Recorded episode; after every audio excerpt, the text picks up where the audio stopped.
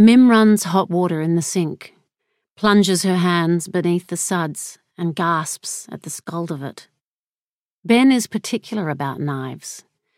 She has to hand wash them, even with the restrictions. She runs the blue cloth up and down each blade, feeling the smooth heat of the steel. Missing. He is missing. Your husband is missing. Mum! She turns to her daughter, leaning over the kitchen bench, scowling. Still in her soccer gear, she is long legged and ponytailed. It is untenable how much longer she gets each day. Essie holds out her screen. The Friendship Project. You haven't signed the form. There is always something else. You sure I didn't sign it already? Essie sighs. No, you didn't. Everyone else got to start uploading today, and I didn't, because you haven't signed the form. Mim takes the screen, apologises, swipes her finger in a squiggle across the flashing rectangle. Thank you, Essie says, taking the screen back and muttering, Wasn't that hard, was it? Careful, Mim says, trying to keep her tone light. Tell Sammy bath time, can you? Since when did 11 year olds have so much attitude? Ben will laugh when she tells him. Mim puts one hand on her sternum, thinks she will vomit. Keep it together. She washes each knife, pulls out a clean tea towel, and dries each blade, sliding them one by one into the wooden knife block in the corner. What do you mean, missing? she had said when the phone call had come that afternoon. She had been distracted by the kids tumbling their bags in the door ahead of her, trying to get her earplugs in to hear the call properly.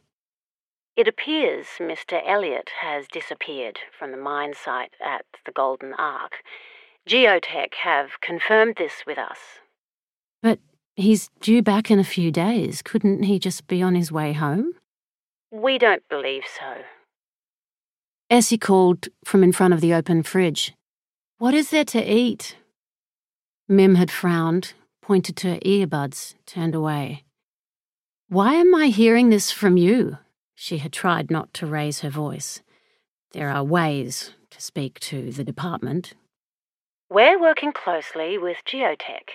Protocol, Mrs. Elliot, on foreign investment sites, you understand. But how can he be missing? He's chipped. Can't you just geolocate him? They had ignored her question. Asked if they could send someone around. She had asked again, but there was nothing they could tell her. She had pictured the grey SUV parked in the driveway, the white concentric rings of the department logo, the faces behind the curtains in the street. No, thank you, she had said. We'll be fine. You'll let us know if he makes contact. As if they wouldn't already know. Of course, she had replied. When the kids are in bed, she pours wine tries to think. She should call her mother. That's what you do when you have stressful news.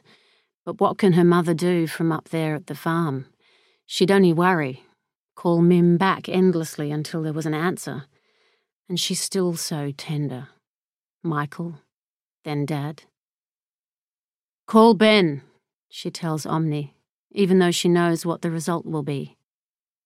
Omni has a woman's voice, a soft, slightly clipped accent. The feedback from previous operating systems all pointed to people having a higher compliance with female voices.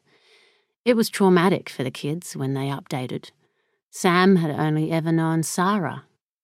Omni took some getting used to. Unable to make contact. It's not unusual. She hasn't been able to call him on site the entire time he's been gone, he could make scheduled calls with the rest of the crew from the IT room, hardwired in, so at least they get to see his face. They laughed before he left about what they should and shouldn't say. It is a well known secret what the flagged words under the department are. They can only imagine how many flagged words there are under China's security services. She thinks of the last time they spoke and realizes she can't remember the specifics. Omni called Geotech. It's the kind of company they would have laughed at together in the past. Big money. Calling Geotech now.